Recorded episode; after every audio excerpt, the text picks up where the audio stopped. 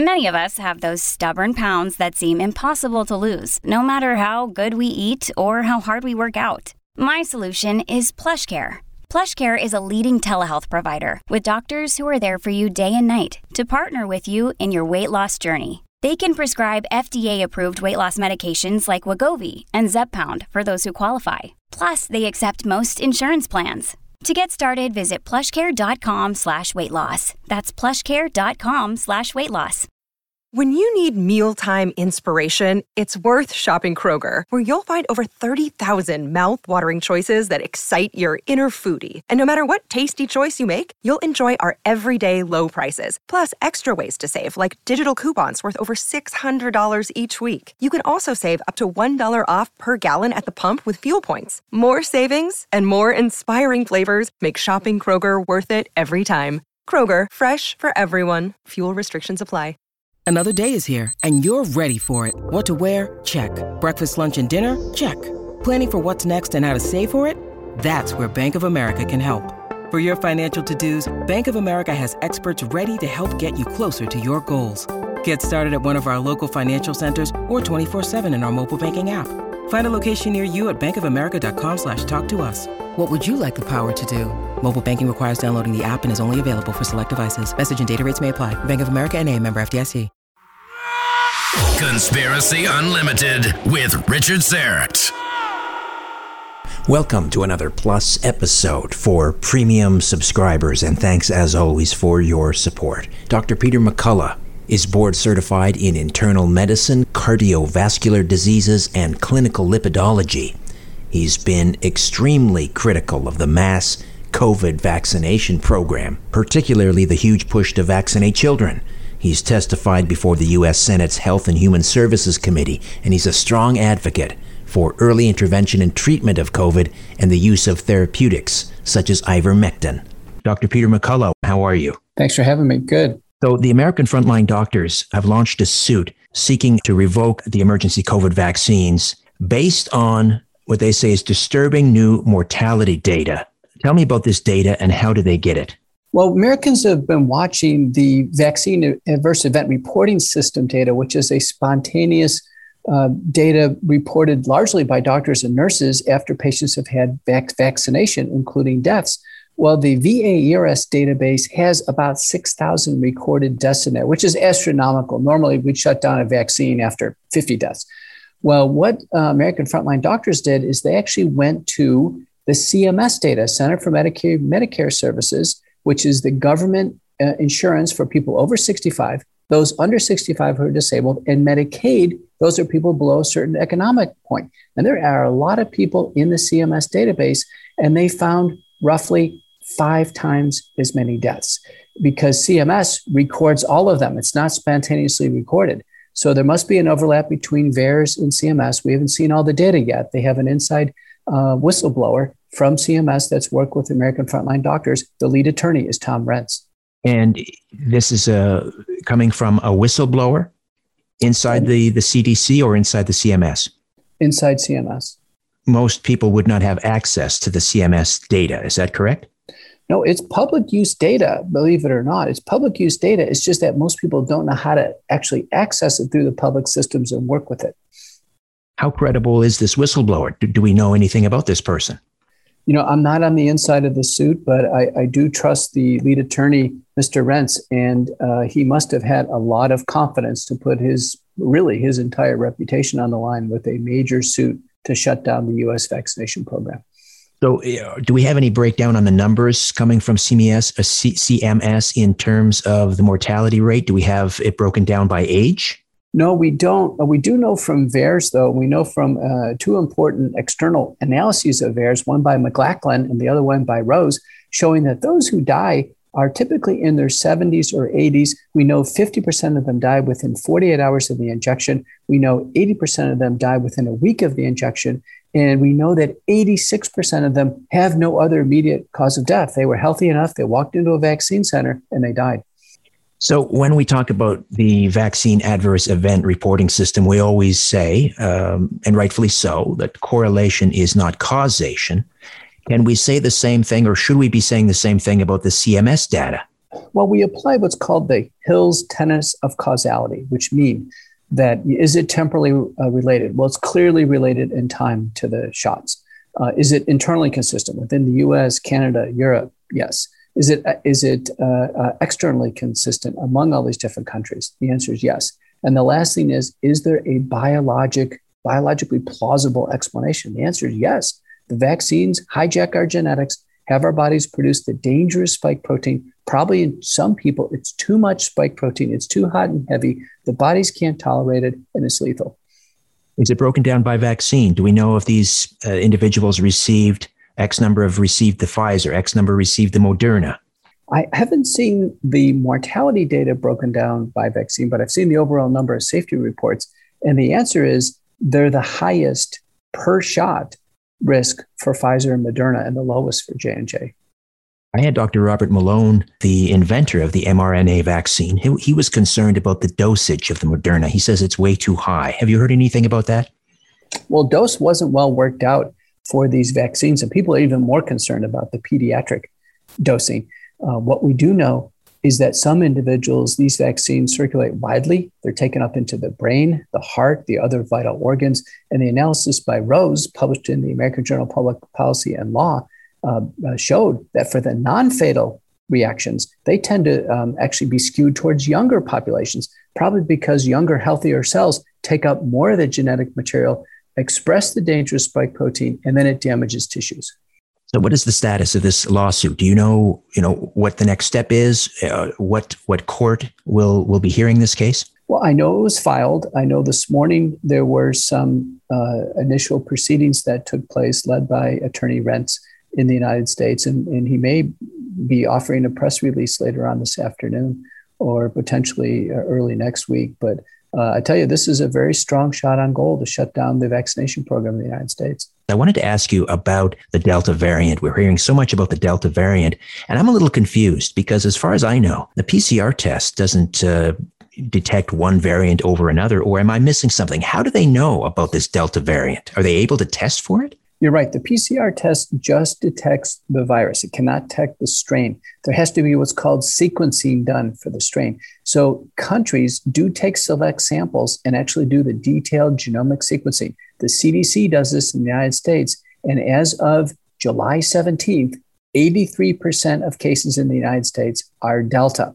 Now, the CDC is not yet uh, stratifying by Delta plus. So we knew June 11th, the UK variant report indicated that, in fact, there was an additional mutation to Delta that probably made it even more uh, likely to be prevalent in the population, the Delta plus. So I think what Canada and the United States are seeing right now is Delta plus. What you need to know is it's far milder than the original Wuhan uh, uh, wild type virus. It mean nothing like Milan, New York, New Jersey, what we saw earlier. This is much more like the common cold.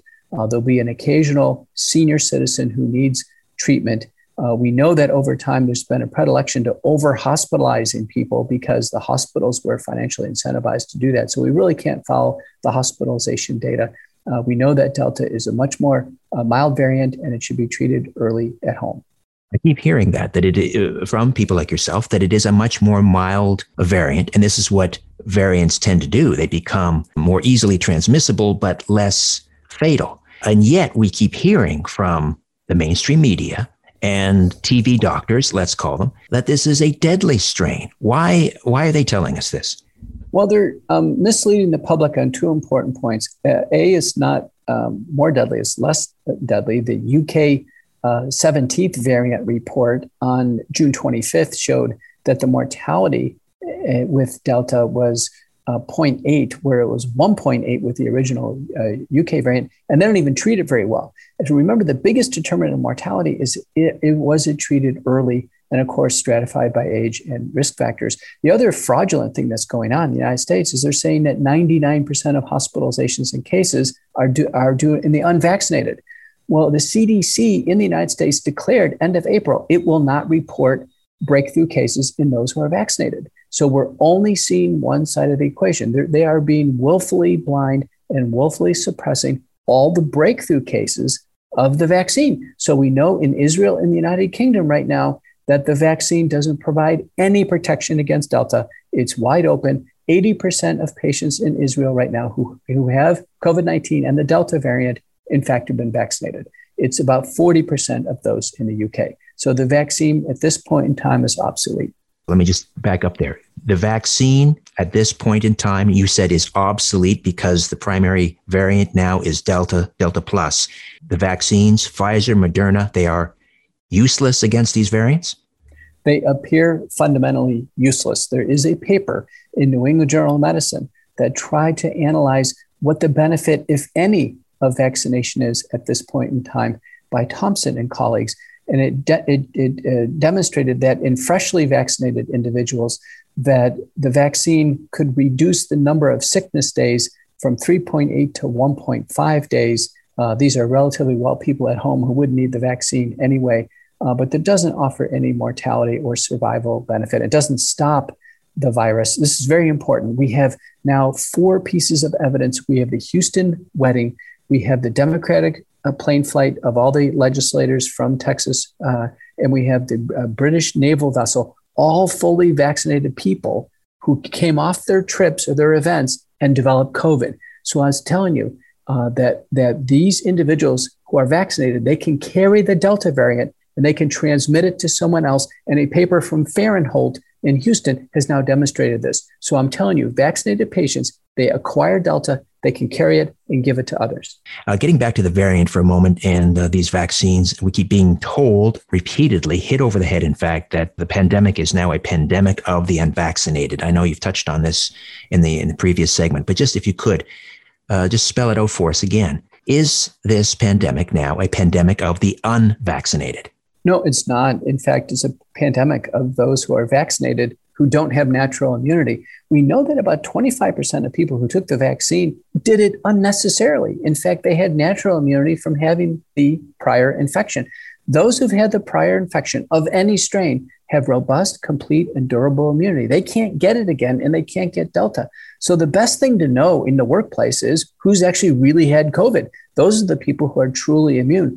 Those who are vaccinated or those who are unvaccinated and they haven't previously had, COVID, they are susceptible to having uh, Delta, but it's a very mild infection. It's like a cold. They'll get through it and they will be rewarded with natural immunity. The uh, French virologist, Professor Luc Montagnier, Nobel Prize winner, has said that it is the vaccine that is causing the variant. What are your thoughts on that? There is an analysis from Niesen and colleagues uh, from Boston and Mayo Clinic showing that when we get to more than 25% of the vaccinated population, we actually start to reduce the diversity of strains and actually promote a dominant strain. And in fact, that's exactly what's happened. Delta is our dominant strain because they started vaccinating in, in India with the Sinovac vaccine. They were using the same vaccine in Peru, and they've actually promoted the Lambda variant. And now out of California, Pfizer, Moderna, and J&J have promoted the Epsilon variant. So vaccination, more than 25% of the population, does backfire in terms of producing these dominant strains. Fortunately, they're milder and we can get through it. You've testified before the, the Senate, the US Senate, on, on a number of occasions. Is anyone in Washington now listening to what you and others are having to say about uh, the vaccines causing the variants and the fact that the, the best immune response comes from those with a prior infection? Is anyone listening?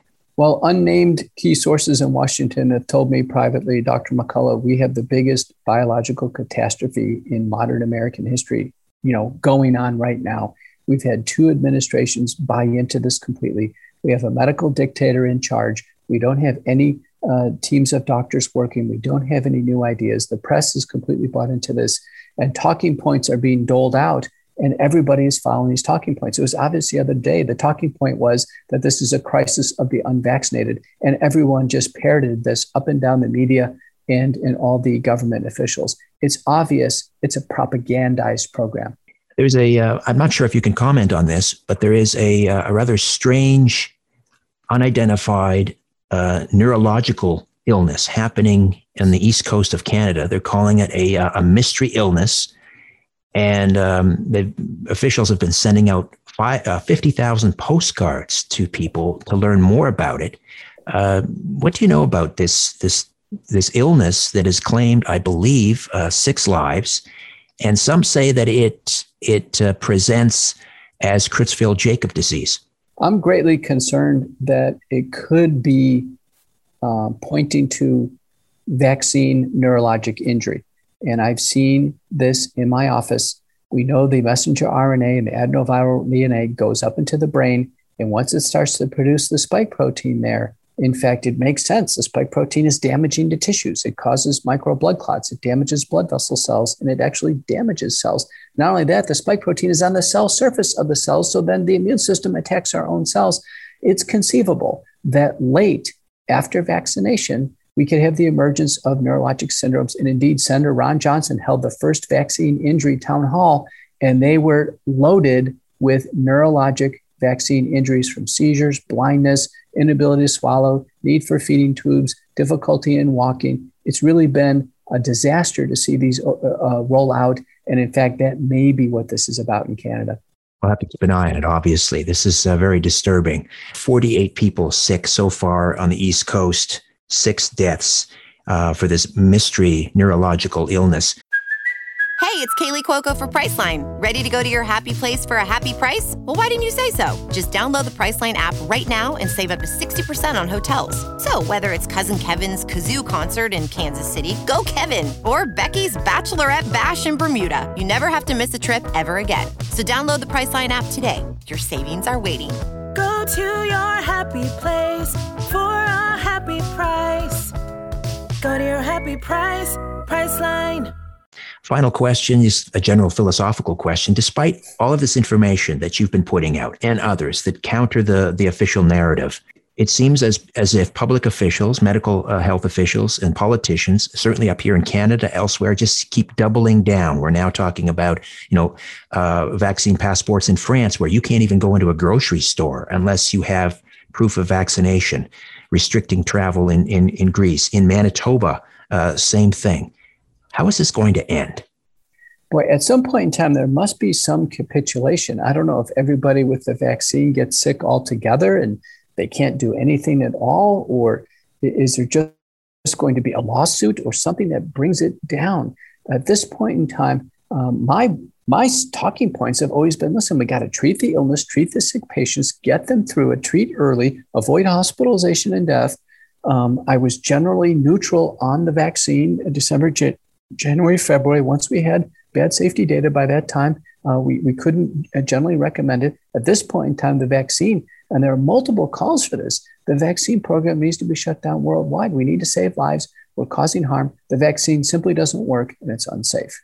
You spoke recently about the persistence of the spike protein in the body post vaccine. Tell me about that. We learned from Dr. Bruce Patterson, who's a leading pathologist uh, who trained at University of Michigan, Northwestern. He's been faculty at Northwestern and Stanford. Uh, in a late-breaking study July 29th and then presented in September uh, in the Rome Summit, that after the SARS-CoV-1 respiratory infection, the S1 segment of the spike protein can be found in human monocytes up to 15 months after the infection. And then now, about a week ago on America Out Loud Talk Radio, the McCullough Report, I had Dr. Patterson on and he presented the data he has now in vaccinated individuals. There, it's even worse. It looks like both the S1 and the S2 segments, so the full breadth of the spike protein, which we know is dangerous to the human body, can be found in uh, the plasma and the cells in individuals who have taken the vaccine now for months afterwards. And of course, the longer the vaccine program goes on, the longer duration we'll have to assess this. But there's great concern now that these vaccines uh, are not um, uh, uh, uh, uh, they're not short acting at all. In fact, they are producing spike protein that lasts in the body for months. And if we exceed certainly six months, and if we get on a six month booster injection schedule, spike protein accumulation will happen in the human body. After two doses, do we know how long the spike protein remains in the body? To be conservative, right now, we, we would estimate that the spike protein exposure after vaccination is actually much greater than the respiratory infection. And it's the same protein. So we know that's the fact. It's the original Wuhan spike protein from the lab in China.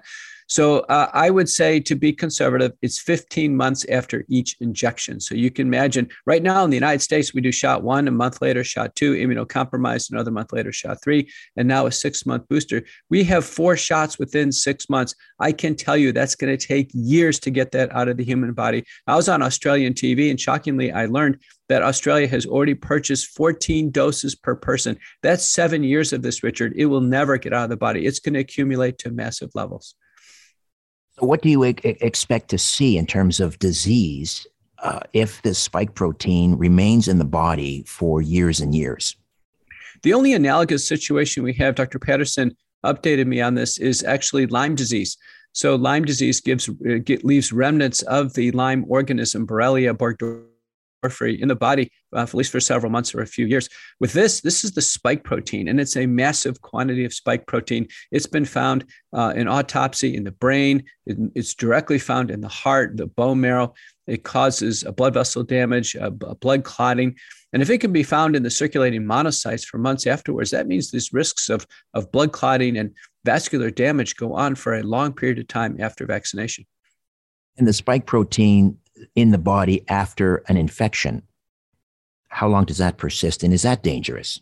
The longest has been found is in 15 months. And what we believe, and Dr. Patterson uh, helped update me on this, is that with early treatment, we can shut down the infectivity period from 14 days to four days that gives a longer, a lesser run of the spike protein in the body, and hopefully uh, the people can clear it out of their bodies. But no wonder people get long COVID syndrome. This makes a lot of sense now. Long COVID syndrome is a three or six month syndrome of brain fog, fatigue, sometimes peripheral neuropathy, etc. It makes sense because the Wuhan spike protein is persisting in the body. Let's get back to the boosters for a moment. They are or were designed to combat the original wave of the infection, were they not? That's true. Boosters are still the same product and in the same dose. It's just given uh, at a later time period. We know now 22 studies show the vaccines basically run out of protection after six months. So they're very short acting, but they haven't been changed to cover the Delta variant. And now we see a new variant coming out of South Africa that's very heavily mutated, just hit Israel. They're holding emergency meetings today. I can tell you the vaccines are, cannot be changed quickly enough to cover the wildly mutating virus. This new strain, scientists are describing it as having extremely long branches and a high amount of spike mutations. So tell me about the likelihood that the booster would have any impact on this new strain. We simply don't know. The uh, remember the original vaccines code against the 1200 amino acid Wuhan wild type spike protein with just minor one minor change in that spike protein. And so it's the antibodies are just directed against one protein. With the natural infection, there are 27 proteins. So we have a, a much broader library of antibodies. And with the natural infection, we have probably 100 to 1,000 fold greater T cell, natural killer cell, and plasma cell uh, reactions to the virus. So the natural immunity is robust, complete, and durable. Even our CDC agrees now you can't get the virus a second time. There are no second cases where people have spread the virus. It's a one and done situation. But with the respiratory infection, uh, uh, we with the um, mutations in the virus that we're seeing, particularly with this latest virus, uh, it's far more mutated. To give you an example, when we went from the wild type virus to the uh, British variant or alpha, it was a one, one amino acid change. And then from alpha to beta, it was another amino acid change. And then we went from beta to gamma, the same thing, a couple amino acids. Delta virus was originally seven mutations in the spike protein. Now we're looking at 30 to 50 mutations in the spike protein. It's going to be dramatically different. What we're seeing is what's called antigenic escape. The spike protein is changing its conformation to dodge the vaccine induced antibodies. The extremely long branches in these in this protein, what does that mean exactly?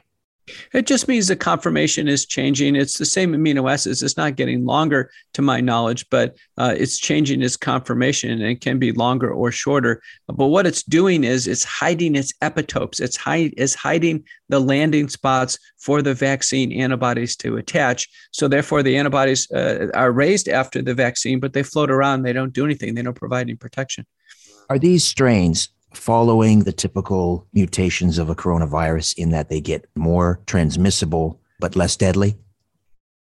I think so. You, know, definitely more transmissible, primarily because the vaccine immunity is not sterilized. The vaccine immunity just allows the virus to flourish in the nose and the mouth of those who are vaccinated. Uh, we're hoping is less deadly, although the mortality of the SARS CoV 2 infection is completely dependent on early treatment. If we simply would treat it, we can influence mortality rates uh, dramatically. I got to tell you, firsthand, I treat COVID 19 in my practice. I think Delta was harder to treat than alpha and beta. It seemed like it was a more uh, a virulent infection. It lasted longer. It hit younger people. Boy, I hope we don't get this new one landing over here in North America. The FDA recently published their briefing notes on the Pfizer vaccine in anticipation of rolling out the vaccine for 5 to 12 year olds. And in the briefing notes, it seems to acknowledge that we won't know about the safety of the uh, the vaccine for 5 to 12 year olds for another 5 years. In other words, the the study group was too small, I guess to reveal any safety signals. Can you talk to me about that? The data presented at the Pfizer meeting, ages 5 to 11, were insufficient to assure us on safety. That was the great concern. Dr. Rubin, the uh, editor of New England Journal of Medicine on the external panel, said the only way we'll find out if they're safe is just to try it in children that, uh, that young. And I think that statement is reckless reprehensible and will go down in history as one of the most irresponsible things an academic physician has ever said. We never just try out a product on a large scale on small defenseless children uh, to, to, to see if it's going to be safe or not. That I can tell you right now, everything we know about these vaccines is not going to be safe in that group. And there will be children who are harmed when they're forced into vaccination. So it's unacceptable to not have enough safety information and still uh, proceed forward with an EUA approval. I've seen some data that suggests that the incidence of myocarditis after for the Pfizer shot in younger people is about one in 5,000. Does that, would it make sense that that uh, risk would increase with each subsequent shot? In other words, each dose would increase the incidence of myocarditis, or are we not in a position to say that? We have multiple studies and case reports. The best one to quote is by Hogan colleagues, University of California, Davis. It clearly myocarditis jumps up dramatically from shot one to shot two. Now we don't know what's going to happen on shot three, but there are now papers from Korea, one by Lim and one by Choi, showing that fatal and near fatal cases uh, that require hospitalization and sadly uh, having a young man die in Korea Uh, can occur on either shot one or shot two, but it clearly amplifies, as does the general reactions to the vaccine with progressive shots, because it makes sense because we're loading the body with more spike protein with each injection. The FDA recently announced they were going to release the documents on Pfizer over a period of 55 years, something like 500 pages per month, which would take us to 2176. First of all, are they trying to hide something there or is is this typical? No it's just not typical. It's clearly they have something to hide. Lead attorney Aaron Siri and his co-counsel Elizabeth Brehm uh, through a lawsuit, actually suing the federal government and Pfizer for release of the data to 30 national experts to review it carefully for Americans. And I'm one of the 30 national experts as an internist cardiologist and a trained epidemiologist. Um, I am very familiar with analyzing safety data. We know that the volume of pages, as you implied, is in the hundreds of thousands, but this is not uncommon for safety review committees. I see this all the time. We will review 14 to, to 20,000 pages in a safety report. We can do it. But the point is, they want 55 years to release information that's known now. This is known now. Americans can't wait 55 years. I'm not going to live 55 years to be on the panel. They clearly have something to hide. This lack of transparency about what's in the Pfizer vaccine, what does it do to the human body, and, and what are the implications? Now, this is unacceptable. Americans, Canadians, everyone all over should be mortified with this request by the US FDA to block release of critical information for 55 years and at the same time force people into vaccination with this product you say to find out what's in those vaccines, are you saying that to this date we're still not clear on the ingredients in the Pfizer vaccine?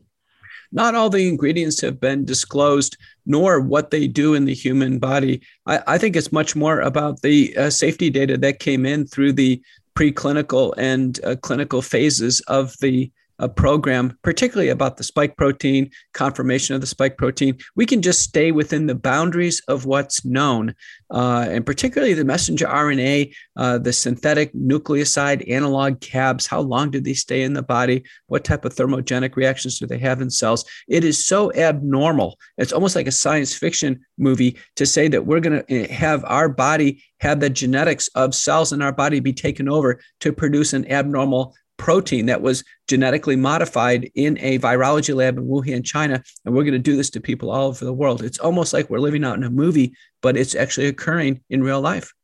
Are there any new studies regarding that show an increase in risk of heart attacks following the mRNA COVID vaccine? There was a abstract that was just presented at the American Heart Association. It got a lot of attention and it used a multi-marker profile measured before and after vaccination. Now, these markers are, are fairly well validated in terms of acknowledged triggers that could trigger the human body to have a heart attack if atherosclerosis is there in the coronary arteries. And it was a shocking rise in these triggers of heart attacks in people who took the vaccine. And it makes sense because the US VAERS system has seen uh, a tremendous number of heart attacks after vaccination. And people have asked the question can the vaccines actually trigger a heart attack? That's something different than myocarditis. Can they actually trigger a myocardial infarction? And I can tell you, this American Heart Association abstract clearly uh, starts to lay the biologic groundwork for the triggering of myocardial infarction that could easily happen after vaccination.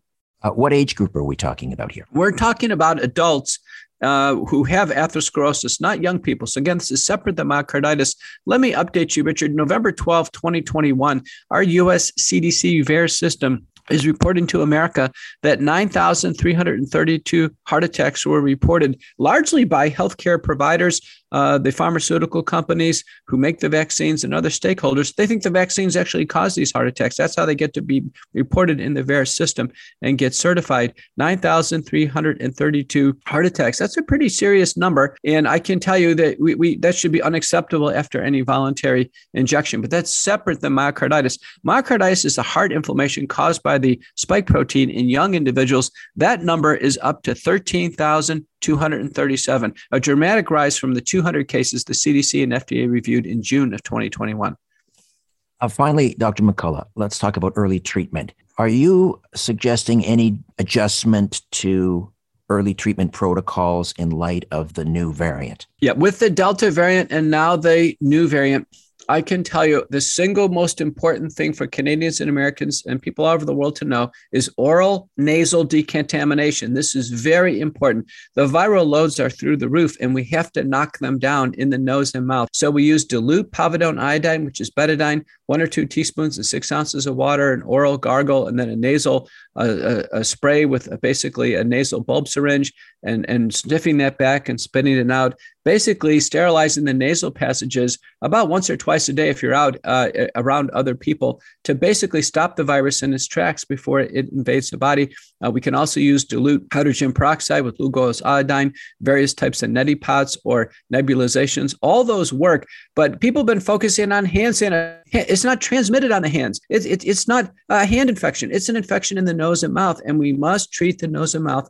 with an oral nasal decontamination of virucidal therapy. This is the most important advance do we have to prevention and early treatment. Uh, is there a website you could direct us to where these protocols are uh, listed? Best place to find them uh, is the Association of American Physicians and Surgeons uh, including a write up on how to do this, as well as the Truth for Health Foundation. Those are the leading sites now that are advancing this oral nasal decontamination therapy. And I can tell you, there are seven clinical studies, uh, including a large randomized trial by Chowdhury and colleagues, over 2,000 patients. It really works. I'm using it in my practice, and you don't need a doctor's prescription. This is completely controlled by the individuals. I think this is what Canadians have been waiting for, is something they can do to defend against the virus that really works. Dr. McCullough, thank you so much for your time. I appreciate it. Thanks for having me. You're doing great work, Richard. Keep it up. Dr. Peter McCullough, board certified cardiologist. A new Conspiracy Unlimited with Richard Syrett drops every Monday, Wednesday, and Friday at conspiracyunlimitedpodcast.com. Blow your mind. That is all for now. Oh, and remember to share and give a five star review because we have huge egos and need love. We're like cats, we need We need constant petting.